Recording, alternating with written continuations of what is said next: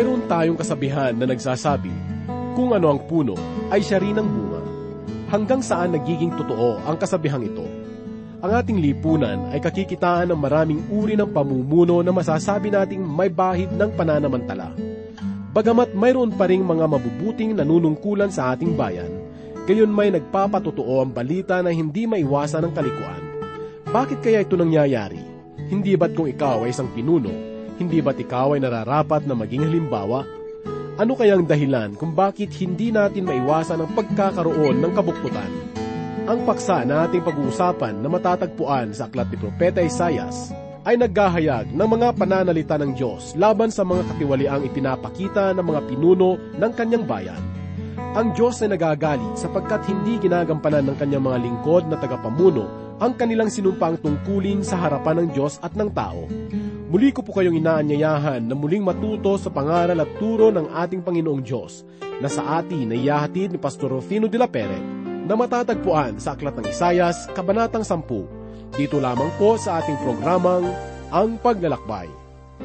Hindi mo alam kung ano ang darating Kung bukas makalawa, tataas ang bilihin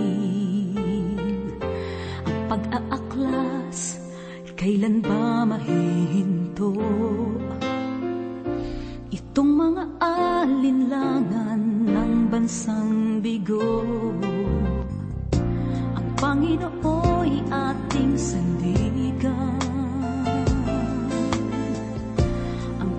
pagmamahal niya ay wagas kailan pa man Ipanalangin mo ating pamahalaan. Ipanalangin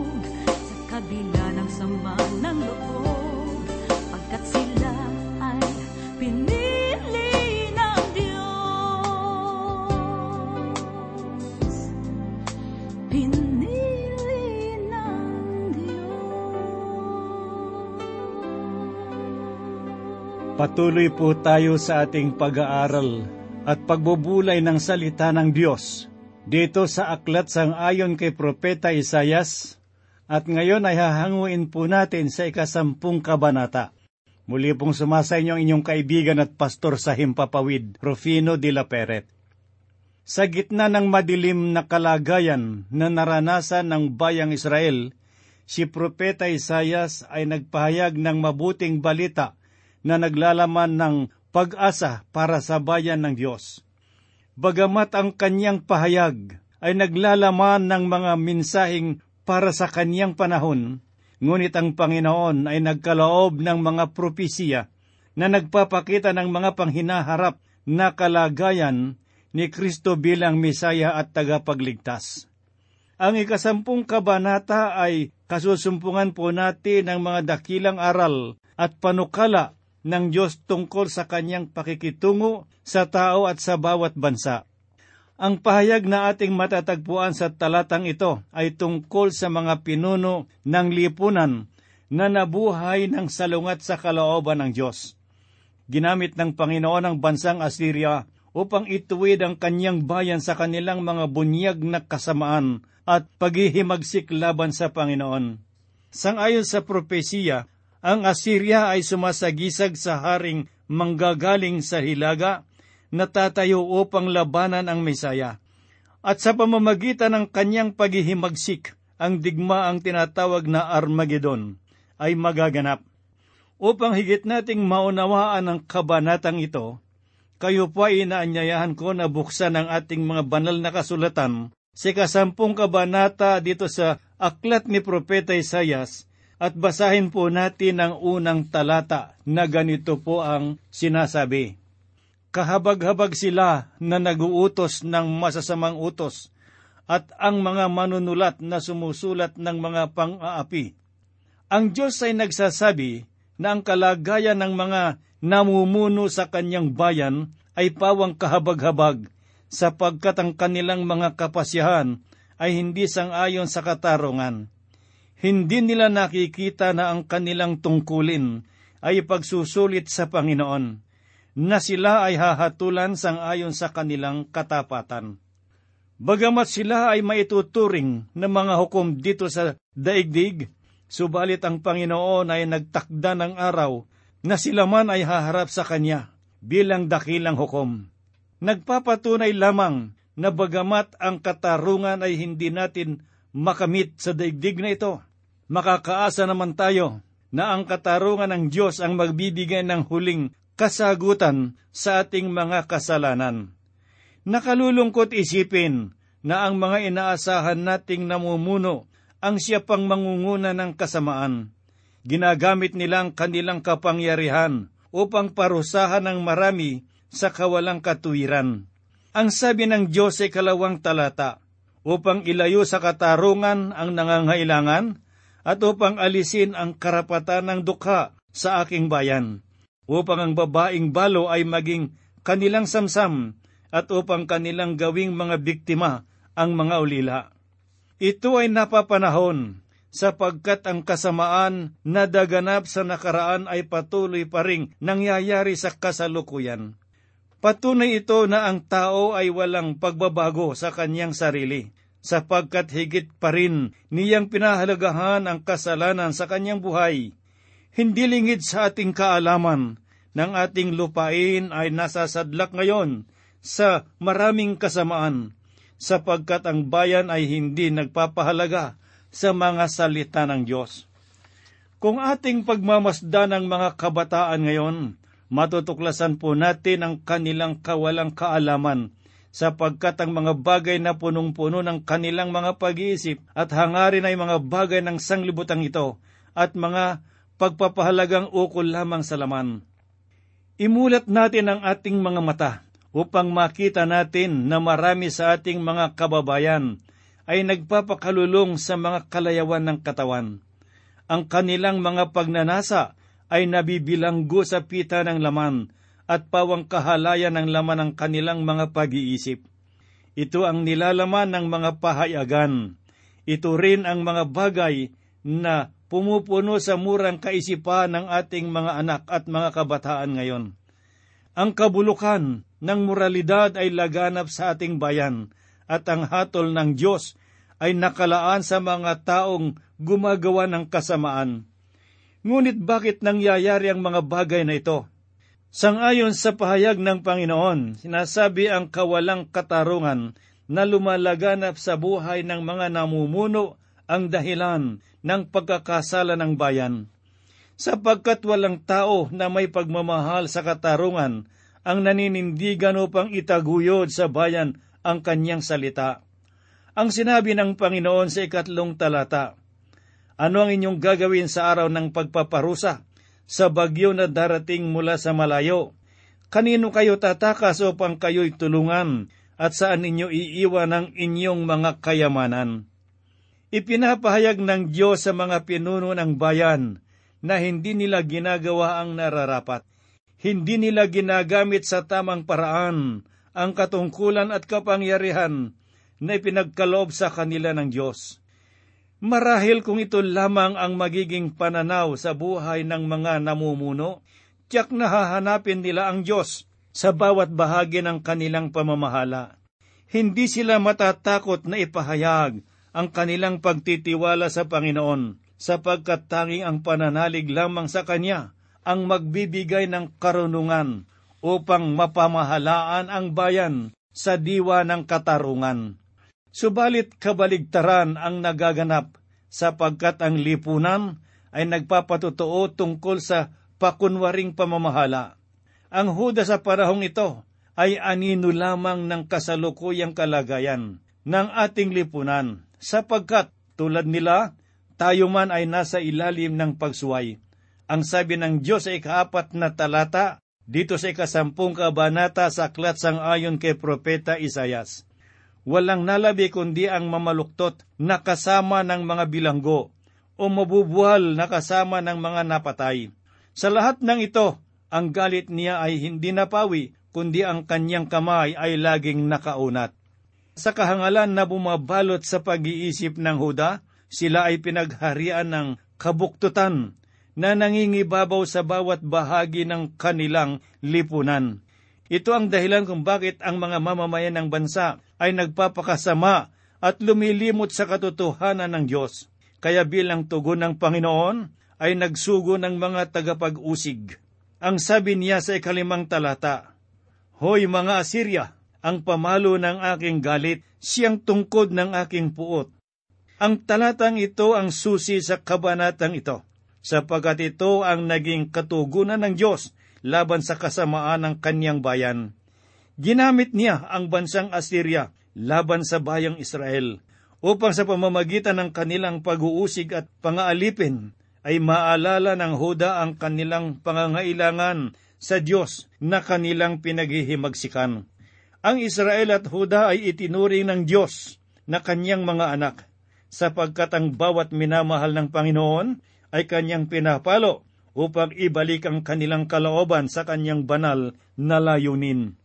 Bagamat ang Assyria ay bansang makasalanan at hindi kumikilala sa Diyos, gayon man, minabuti niyang ipaalam na gamitin ang bansang ito upang magsilbing pamalo laban sa kanilang paghihimagsik. Gayon din naman ang bansang Assyria ay sumasagisag sa bansang tatayo sa hinaharap upang makipagdigma sa anak ng Diyos na siyang Misaya. Sapagkat bago dumating ang Panginoong Hesus dito sa daigdig, ang bayang Israel ay daraan sa isang uri ng kapighatian na hindi pa nagaganap sa mukha ng kasaysayan. Ang pahirap ng pag-uusig, ang linis ng kanilang mga pag-iisip upang magkaroon ng pananalig sa Misaya. Ang Diyos ay may kakayanan na gumamit ng mga hindi inaasahang bagay upang ihayag ang kanyang kalooban sa buhay ng bawat isa. Ang kanyang pagiging Diyos ay puspos ng katiyagaan, bagamat napakatigas ng ating mga kalooban, siya ay patuloy pa rin sa pananawagan, sapagkat hindi siya nagnanais na maranasan natin ang walang hanggang kahatulan ng kanyang katarungan.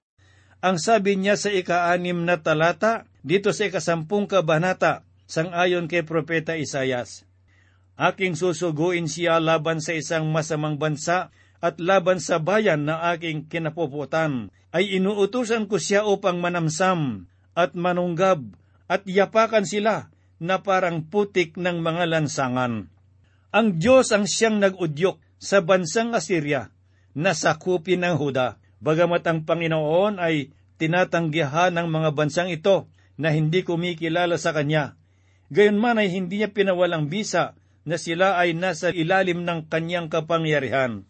Nalalaman man nila o hindi, tulad na lang halimbawa sa katigasan ng puso na ipinapahayag ng paraon kay Moises. Bagamat pilit niyang nilalabag ang naisin ng Diyos, gayon may ginamit ng Diyos ang katigasan ng kanyang kalooban upang ipakita ang kanyang kapangyarihan. Ganito rin ang kalagayan ng Assyria sa kamay ng Diyos. Sila man ay kinasangkapan ng Panginoon upang ituwid ang kaniyang bayan. Subalit kung ang layunin ng Diyos ay maganap na, sila man ay tatanggap ng karapat dapat na hatol. At ganito po naman ang sinasabi ni Propeta Isayas sa kalabing dalawang talata. Kapag naisagawa ng Panginoon ang lahat niyang gawain sa bundok ng Sayon at sa Jerusalem, kanyang parurusahan ang palalong paghahambog ng hari ng Assyria at ang kanyang mataas ng kapalaluan. Ang paniniil ng bansang Assyria sa bayan ng Diyos ay magwawakas sa oras na kilalanin ng Israel ang Panginoon. Nakita ni Propeta Isayas na ang Diyos ang hukom ng makatarungan sa lahat na humahawak ng karangalan o pagbagsak ng bawat bansa. Sa ikalabing limang talata ay mababasa po natin ang katanungan ng Diyos na ganito po ang sinabi. Magmamapuri ba ang palakol laban sa gumagamit niyon? o magmamalaki ba ang lagari laban sa mahawak niyon, na parang dapat itaas ng pamalo ang nagtataas niyon, o na parang dapat itaas ang tungkod niya na hindi kahoy. Ang bansang Assyria ay tulad ng tabak. Ang pagkakabihag sa bansang Israel ng bansang Assyria ay hindi gawa ng kanyang kalakasan kundi ng kalooban ng Diyos. Ang bansang Assyria ay walang magagawa sa kanyang sarili tulad ng tabak. Hindi niya masasabi na siya ang dahilan ng pagkakabihag ng Israel. Magagawa ba ng isang tabak na pumutol ng sanga kung walang kamay na hahawak sa kanya? Magagawa bang makapagmalaki ng tabak sa sangang naputol? Tiyak na ang kasagutan ay hindi. Subalit ito ang nasa sa puso ng mga taga-Assyria. Iniisip nila na ang kanilang matagumpay na pananakop ay bunga ng kanilang kaalaman at kapangyarihan. Kaya ang Diyos ay nagtakda ng araw na maunawaan nila na sila man ay nasa ilalim ng kapangyarihan ng Diyos. Ang pahayag na ito na sinabi ng Panginoon ay napakahalagang maunawaan ng bawat bansa, sapagkat malibang ang Diyos ang kilalaning Panginoon ng ating bayan, tayo ay walang patutunguhan. Si kadalawampung talata matutunghayan po natin ang pangitain na nakita ng mga tapat na Hudyo tungkol sa darating na matinding kapighatian na ihahayag ng Diyos upang panumbalikin ang katapatan ng bansang Israel sa tapat na pamamaraan. Ang sinabi niya sa kadalawampung talata, Sa araw na iyon, ang nalabi sa Israel at ang nakatataas sa sambahayan ni Jacob, hindi na magtitiwala pa uli sa kanya, na nanakit sa kanya, kundi magtitiwala sa Panginoon, sa banal ng Israel, sa katotohanan. Ang bansang Assyria ay sagisag ng darating na tagapag-usig sa panahon ng matinding kapighatian. Siya ang Antikristo na magbibigay ng matinding pag-uusig sa bawat mananampalataya ng Panginoong Heso Kristo. Ngunit ang kanyang pananakit sa bayan ng Panginoon ay magtatapos sa pagdating ng Kristo dito sa sandaigdigan. Kaya hindi dapat mawala ng pag-asa ang bayan ng Diyos sapagkat ang Panginoon sangayon sa kanyang katapatan ay darating upang magligtas. Ganito pa ang sinasabi sa kadalawamput apat na talata dito sa ikasampung kabanata sa aklat ni Propeta Isayas. Kaya't ganito ang sabi ng Panginoon ng mga hukbo, o bayan kong tumatahan sa sayon. Huwag kayong matakot sa mga taga-Assyria kapag kayo ay sinaktan ng pamalo at itaas ang kanyang tungkod laban sa iyo gaya ng mga ginawa ng mga taga-Ehipto, sapagkat kaunting panahon na lamang, at ang aking pagkagalit ay matutuon sa kanilang ikawawasak. Ang pahayag na ito ng Panginoon ay kaaliwan sa nagdadalamhating kalagayan ng Huda sa kamay ng kanilang mga kaaway, sapagkat ipinahayag dito na ang katapatan ng Diyos sa kanyang bayan ay hindi magmamaliw Basahin po natin ang ikadalawamput-anim na talata na ganito po ang sinasabi. Ang Panginoon ng mga hukbo ay hahawak ng panghampas laban sa kanila, gaya ng kanyang paluin ang Midian sa batong orib, at ang kanyang panghampas ay aabot sa dagat at kanyang itataas na gaya ng kanyang ginawa sa Ehipto. At sa araw na iyon, ang pasan niya ay mawawala sa iyong balikat at ang kanyang pamatok ay mawawasak mula sa iyong leeg. Hindi ba't napakainam kung tayo ay may tiyak na maasahan sa panahon ng ating kalungkutan at ang suliranin ay gumagaan kung nalalaman natin na merong Diyos na sa atin ay nagmamahal? Kaibigang nakikinig, ganitong uri ng kaaliwan ang nadarama ng Huda sa panahon ng kanilang pagkatakot. Muling nakatiyak ang kanilang puso sa pagmamahal ng Diyos Sinabi ni Propeta Isayas sa talatang 33-34, Tignan mo, puputulin ng Panginoon, ng Panginoon ng banghokbo, ang mga sanga sa pamamagitan ng kakilakilabot na kapangyarihan, at ang nagpapataas ay ibubwal, at ang matatayog ay ibababa. Kanyang puputulin ang mga sukal ng gubat sa pamamagitan ng palakol, at ang Libanon at ang maharlikan nitong mga puno ay babagsak. Bagamat ang Huda ay nasa sadlak ngayon sa madilim na kalagayan ng kanilang relasyon kay Yahweh, gayon may nananatiling tapat ang Diyos sa kanyang pag-ibig sa kanila. Bagamat sila ay nakalimot sa katotohanan ng Panginoon, subalit ang pangako ng Diyos ay nananatili. Kaibigang nakikinig, marahil ang iyong buhay ay nasa sadlak sa madilim na kalagayan dahil sa kasalanan Marahil ay iniisip mo na ikaw ay sadya ng napakasama at ang iyong pagkakasala ay sukdulan at hindi na maitutwid. Maaring iniisip mo na dadalhin mo na lamang ang iyong makasalanan sa iyong kamatayan. Subalit kaibigan, hindi mo nalalaman ang bagsik ng kahatulan na nag-aabang at hindi layunin ng Diyos na ikaw ay mapahamak. Nais niyang malaman mo na meron pang pag-asa sa kabila ng mga kalungkutan, kabiguan at pagkakasala na iyong nararanasan ngayon. Ang Diyos ay patuloy na nag-aabot ng kanyang kamay sa iyo. Mahal na mahal ka ng Panginoon. Ginawa na niya ang lahat ng paraan upang ipadama sa iyo ang kanyang pag-ibig.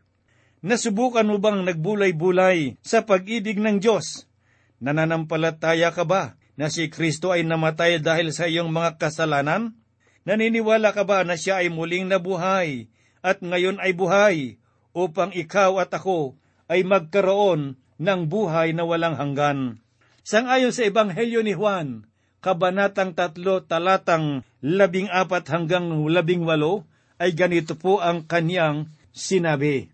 At kung papaanong itinaas ni Moises ang ahas doon sa ilang, gayon din naman kailangang itaas ang anak ng tao upang ang sinumang sumasampalataya sa kanya ay magkaroon ng buhay na walang hanggan. Gayon na lamang ang pag-ibig ng Diyos sa sanglibutan, kaya binigay niya ang kanyang bugtong na anak upang ang sumasampalataya sa kanya ay hindi mapahamak kundi magkaroon ng buhay na walang hanggan. Sapagkat sinugo ng Diyos ang kanyang anak, hindi upang hatulang maparusahan ang sanglibutan, kundi upang iligtas ito sa pamamagitan niya. Hindi hinatulang maparusahan ang nananampalataya sa bugtong na anak ng Diyos, ngunit hinatulan ng parusahan ang hindi nananampalataya sa Kanya.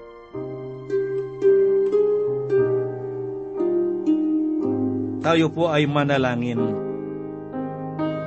Salamat po dakilang Diyos sa iyong mga salita na patuloy po naming sinasaliksik upang alamin ang mga natatagong katotohanan at gawin mo po, Panginoon Diyos, na maging gabay ng aming buhay sa araw-araw upang kami ay huwag maligaw ng landas.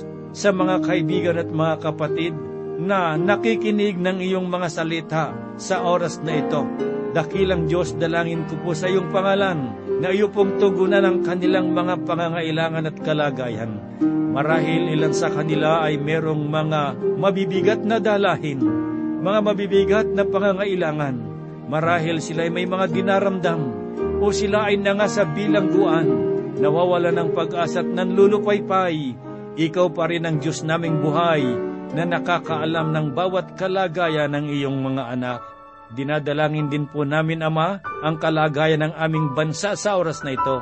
Itinataas po namin sa iyo na kumilos ka, Panginoon, upang magkaroon ng kapayapaan at pagkakaisa. Kami po'y umaasa na ang lahat ay gagawin mo sang ayon sa iyong kalahoban, sapagkat hinihiling po namin sa banal na pangalan ng Panginoong Diyos naming tagapagligtas. Amen. Winika ni Jesus Lumapit kayo sa akin kayong lahat na napapagal at nabibigatan sa inyong pasanin, at kayo'y pagpapahingain ko. Pasanin ninyo ang aking pamatok at mag-aral kayo sa akin. Ako'y maamo at mababang loob, at makasusumpong kayo ng kapahingahan para sa inyong kaluluwa. Sapagkat maginhawang dalhin ang aking pamatok at magaan ang pasaning ibibigay ko sa inyo.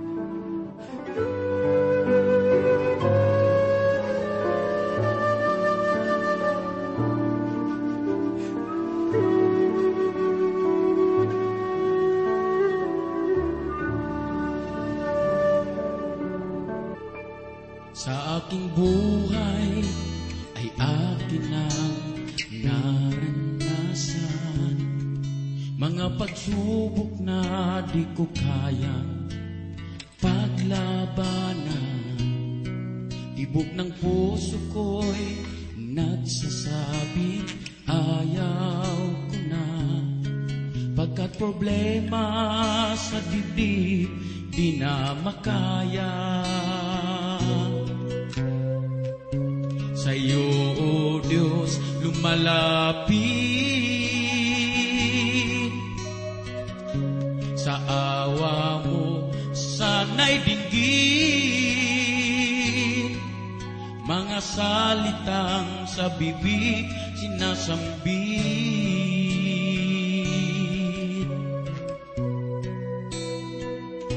Jesus, ikaw ang pag-asa Sa'yo ako'y sumasamba Pagkat lahat sa buhay ko. Ikaw ang simula Magunaw man ang mundo ko. Ako ay susunod sa'yo Walang maaring umadlang Sa pag-ibig ko sa'yo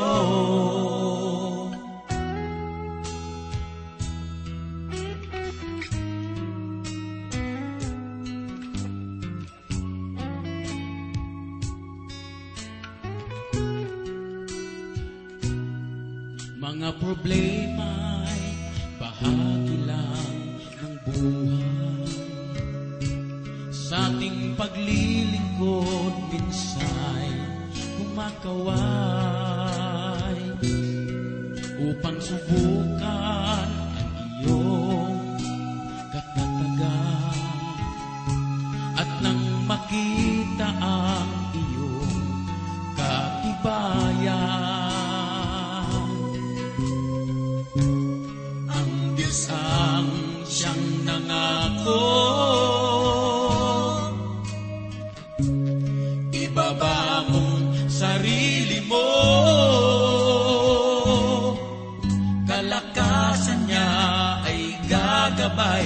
sa'yo.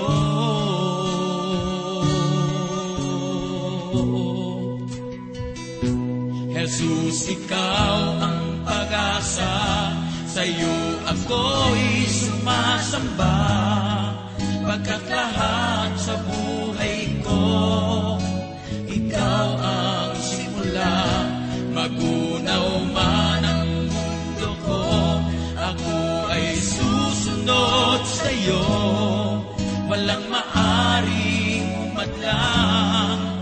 Sa pag-ibig ko sa'yo. Sa'yo,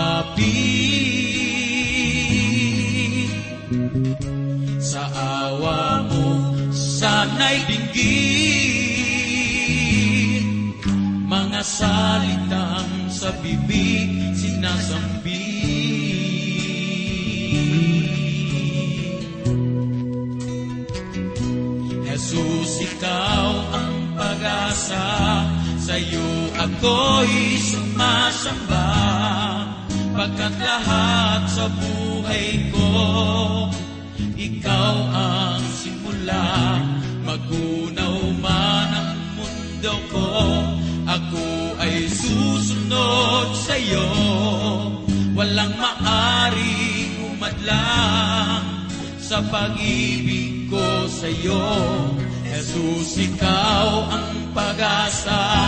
Sa iyo ako'y sumasamba. Pagkat lahat sa buhay